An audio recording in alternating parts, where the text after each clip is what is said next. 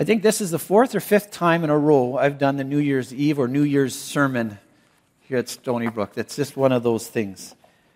And uh, I'm, I'm going to be doing a, a, sermon on Proverbs uh, because as I was thinking just about what do we need for New Year's, uh, wisdom is one of those things that it's probably good to pre- preach about any time, but as we step into New Year, there are times uh, when we're making decisions and doing things that I think wisdom is something that we could really use and benefit from.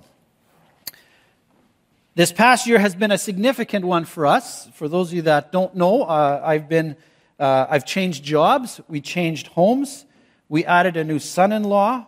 Uh, Braden himself, our oldest, got himself his own place, and now we had all the kids at home at New Year's last year, and now we've only got one left.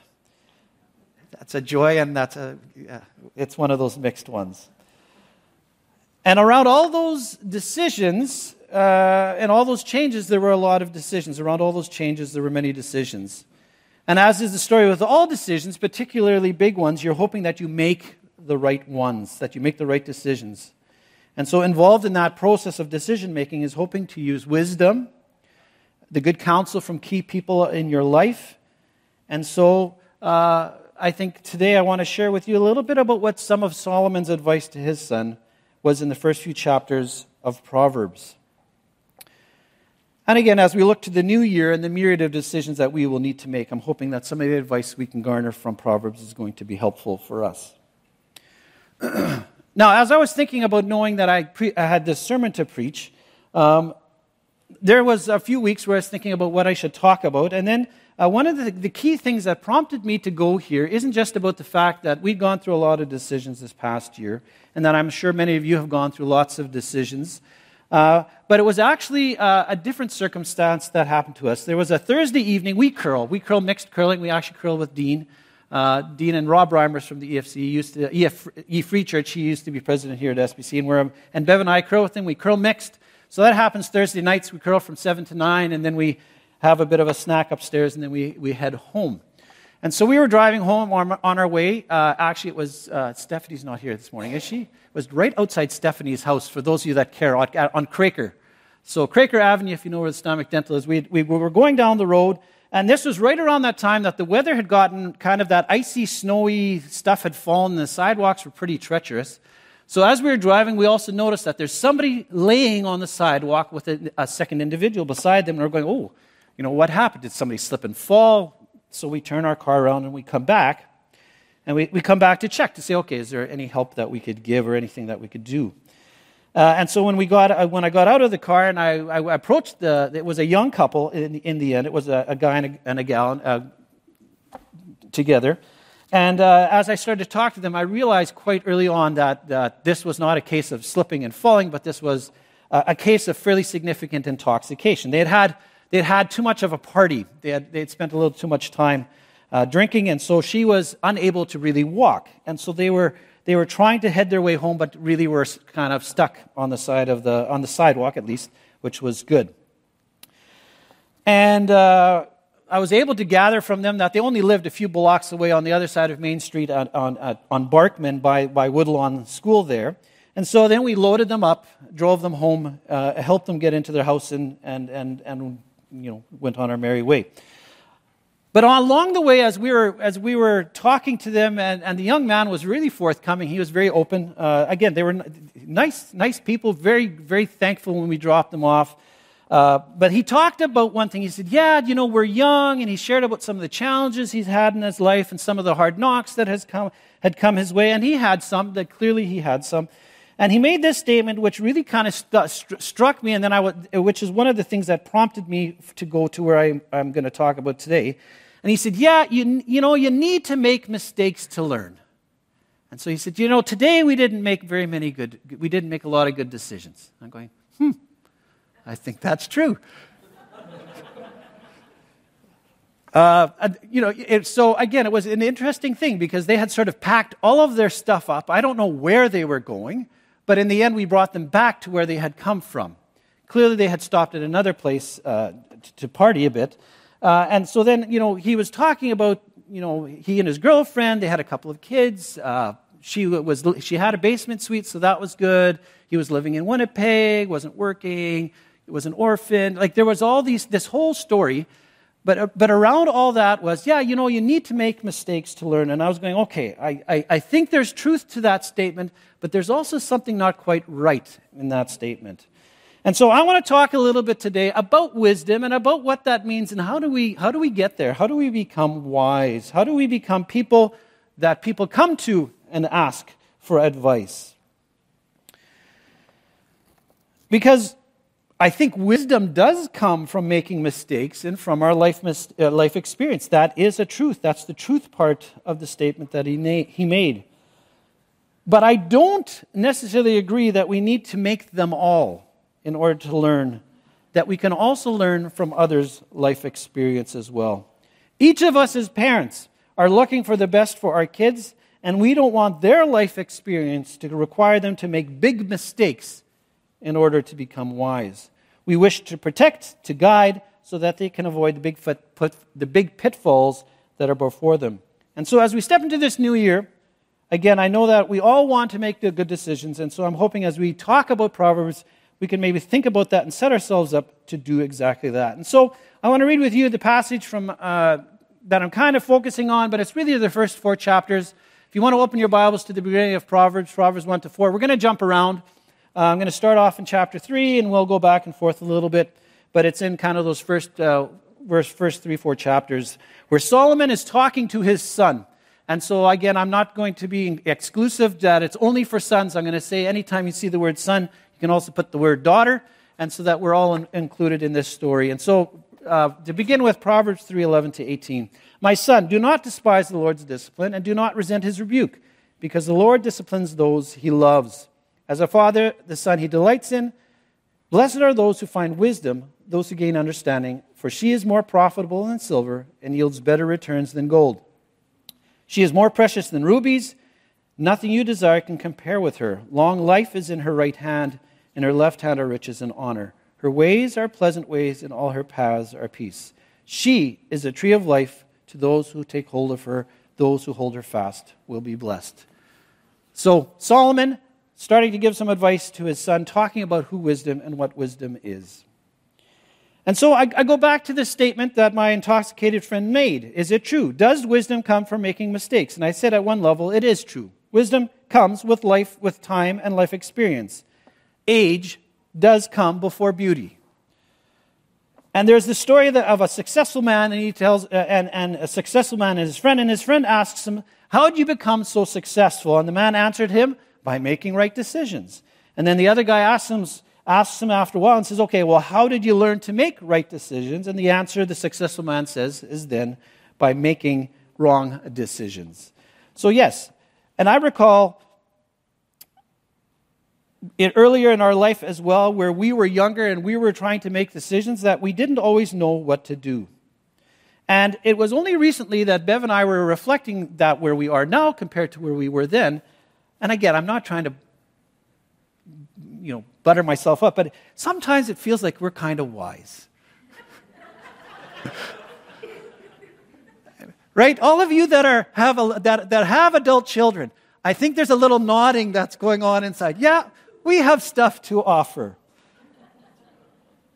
Because, uh, like I said, I recalled earlier when we were younger in our marriages, we would reach out to our parents to ask, What do we do with this? What do we do about that? We wanted to make good decisions, so we, so we would seek out advice to find out what it was that might be good to do, whether it was when we were purchasing a car, looking at a new home, making a big financial investment. These were big things when we were first getting married, and we did not have the life experience to always know everything. We didn't know what we didn't know. And so sometimes, so then leaning on those that had more life experience was important to us. And we now have children coming to us with those kinds of questions, seeking our advice. And so, has something magically changed? Did we cross a threshold that we are now wise? Is there a, a year or a birthday where you attain this? I, I don't know if any of that is true, but I think, as I said before, we do have something to offer those of us with more life experience, with a little more gray in the hair. We do have advice for our kids, and we're willing to think through tough decisions with them and weigh them and help them because our life experience has taught us things, and we have learned from those that have gone before us. And Proverbs 1 8 and 9 talks a little bit about this as Solomon is sharing with his son. And he says, Here, my son, your father's instruction, and forsake not your mother's teaching, for they are a graceful garland for your head and pendants for your neck. There is wisdom to be learned from those that have gone before us. And I remember taking time to draw upon that wisdom of close family and friends, even this past year as I considered making the changes in life that I did as I changed my job. I still looked to those that had gone before me to seek some advice because that was important to me. It was important to me to double check and have that conversation with them. Because I was making a life changing decision and I wanted to make sure that the advice I was getting from others confirmed what I was doing. Sometimes when we're younger, we don't always appreciate that wisdom that comes from age. And maybe that's a part of becoming wise is that we're not too proud to ask for help. And so here's a, here's a story. It's an old one already, and some of you have probably heard it, but it's, it's again a son's thoughts on his father's wisdom. so at four years old, my daddy can do anything. At seven years old, my dad knows a lot. He knows a whole lot. At eight years old, my father doesn't know quite everything. At 12, well, naturally, dad doesn't know that either. At 14, father, hopelessly old fashioned. At 21, oh, that man is out of date. What do you expect? At 25, he knows a little bit about it, but not much. And at 30, maybe we ought to find out what dad thinks. At 35, a little patience. Let's get dad's assessment before we do anything. At 50, I wonder what dad would have thought about that. He was pretty smart. At 60, my dad knew absolutely everything. And then at 65, I'd give anything if dad were here so I could talk this over with him. So, wisdom comes with experience, and we need to be able to tap into that experience. That is one of the sources of wisdom. Age does come before beauty in that area. and so, where does wisdom come from? I mean, we, we can find it in different sources, but where's the ultimate source? Where's the place that we should be looking for it originally? And again, the answer is the Sunday school answer Jesus, of course. So, yes, it is based on our Heavenly Father, it is based upon uh, what we have in the Word and, what we can glean from, our, from Scripture, what we can glean from our, our relationship with God. And so our wisdom needs, come, needs to come from the original source, of course. And I did rip that off of the source. Sorry. I, I should have maybe put a copyright after it. Our wisdom comes from the true source of knowledge, which is God. And so in Proverbs 2, I'm going to read the first 15 verses. it says, My son, if you receive my words and treasure up my commandments with you, making your ear attentive to wisdom and inclining your heart to understanding. Yes, if you call out for insight and raise your voice for understanding, if you seek it like silver and search for it as for hidden treasures, then you will understand the fear of the Lord and find the knowledge of God. For the Lord gives wisdom, from his mouth come knowledge and understanding. He stores up he stores up sound wisdom for the upright. He is a shield to those who walk in integrity, guarding the paths of justice and watching over the ways of his saints. Then you will understand righteousness and justice and equity, every good path. For wisdom will come into your heart, and knowledge will be, will be pleasant to your soul. Discretion will watch over you, understanding will guard you, delivering you from the way of evil, from men of perverted speech, who forsake the paths of uprightness to walk in the ways of darkness, who rejoice in doing evil things and delight in the per- perverseness of evil, men whose paths are crooked and who are devious in their ways. Part of wisdom is knowing where it is coming from. When we are young, like I mentioned before, we don't know what we don't know. And we can sometimes be prideful, believing that we know better. but we have a choice. And er, if early in life we decide that we will take on the fear of the Lord, to choose to follow God, to seek after Him, that is the start on the path to true wisdom. This wisdom can save us much heartache and trouble. When we choose to align ourselves early with the true source of the wisdom, we become, we have a focus that doesn't make us get lost in a sea of choices. We begin to listen to those, if we don't choose to follow that, God's wisdom, we begin to listen to those that do not have our best interests at heart. And we begin to make decisions that do not reflect who God is and his stamp on our hearts. And as I reflect back to the friends that we picked up and helped on their way home, his statement was partly true. We do learn through, learn through our mistakes, but the mistakes we make, I think, are mitigated if we begin from the foundation of seeking godly wisdom from when we are young. Yes, we're going to make mistakes. That is a given in life. We're all going to be making mistakes, but do we need to make the big, big mistakes because we can see those that have gone before us and we can, have, we can make a choice to not step and follow down those paths. Again, as parents, our hope and prayer for our kids is that they make decisions that aren't life altering decisions. And the other hope is that as mistakes are made, that lessons are learned and that mistakes are not repeated. Because refusing to learn from our own mistakes or others leaves us unwise. Because finally is, and I get the kids are gone, so I'm going to say this because for some homes this is not a good word. Stupid is as stupid does, right? You're, you're, you're, you're only as smart as the actions that you take. And Proverbs has some harsh words for these people if you go to Proverbs chapter 332. For it says, The Lord detests the perverse, but takes the upright into his, confidence. The Lord is, Lord's curse is on the house of the wicked, but he blesses the home of the righteous. He mocks proud mockers but he shows favor to the humble and oppressed. The wise inherit honor, but fools only get shame. That's pretty strong language. Detest, curse, mock, shame. Those that ignore wisdom, those that continue to choose evil, are far from God. And the call is always for them to come back, to come back to wisdom, to come back and, and, and take on uh, what can be had by choice. And that is, again, Proverbs 1 20 to 23. Out in the open, wisdom calls aloud. She raises her voice in the public square. On top of the wall, she cries out. At the city gate, she makes her speech. How long will you who are simple love your simple ways? How long will mockers delight in mockery and fools hate knowledge? Repent at my rebuke, then I will pour out my thoughts to you, and I will make known to you my teachings. Even in the Old Testament, God is calling us back, calling people back to Himself who are far from Him. And today the message is clearer. Through Christ, we can have freedom and power to move away from the ruts that we have placed ourselves in through poor decisions. When we believe in Christ, we, and when we believe and accept that we can't do it our, on our own, then we can accept that we can't fix our own problems and that we can go, get to that place and call on Jesus to come and take over, and amazing things can happen. Because He does. He enters in. He wants to enter in with us. The Holy Spirit changes how we think. The Holy Spirit gives us power to change.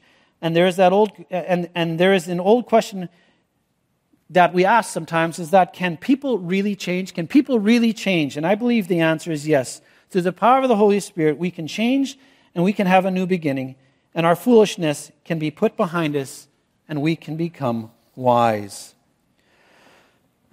to be wise, to be considered wise, or to be sought for advice, that might be reward enough. But in Proverbs, there's a promise for even more. And Solomon promises good things for good people. Proverbs 3:13, again, rereading a little bit of the passage that I started off with. Blessed are those who find wisdom, for those who gain understanding, for she is more profitable than silver and yields better return than gold. She is more precious than rubies. Nothing you desire can compare with her. Long life is in her right hand, in her left hand are riches and honor. Her ways are pleasant ways, and all her paths are peace. So, to be clear, this is not a message that if you are wise, you'll be, you will be wealthy, healthy, and, and everything goes good for you. That's not what we're trying to say. But if you are wise and handle your money well, you will have less financial struggles than those that do not. Some simple rules that are wise spend less than you make, save each month, give at the beginning, not with what is left. Always pay off your credit cards, set a budget and stick to it. These are just a few financial offers of wisdom that you can write down and attribute to me if you want. They're not. They were things that I was taught as well. But they are things that we know that if you practice them, they're going to make your financial situation better than if you don't.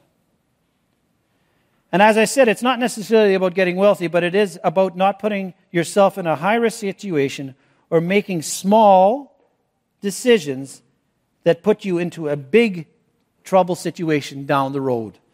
So even small decisions, small bad ones now, they start to accumulate, and you have to, uh, again, reap some of that sowing that happens.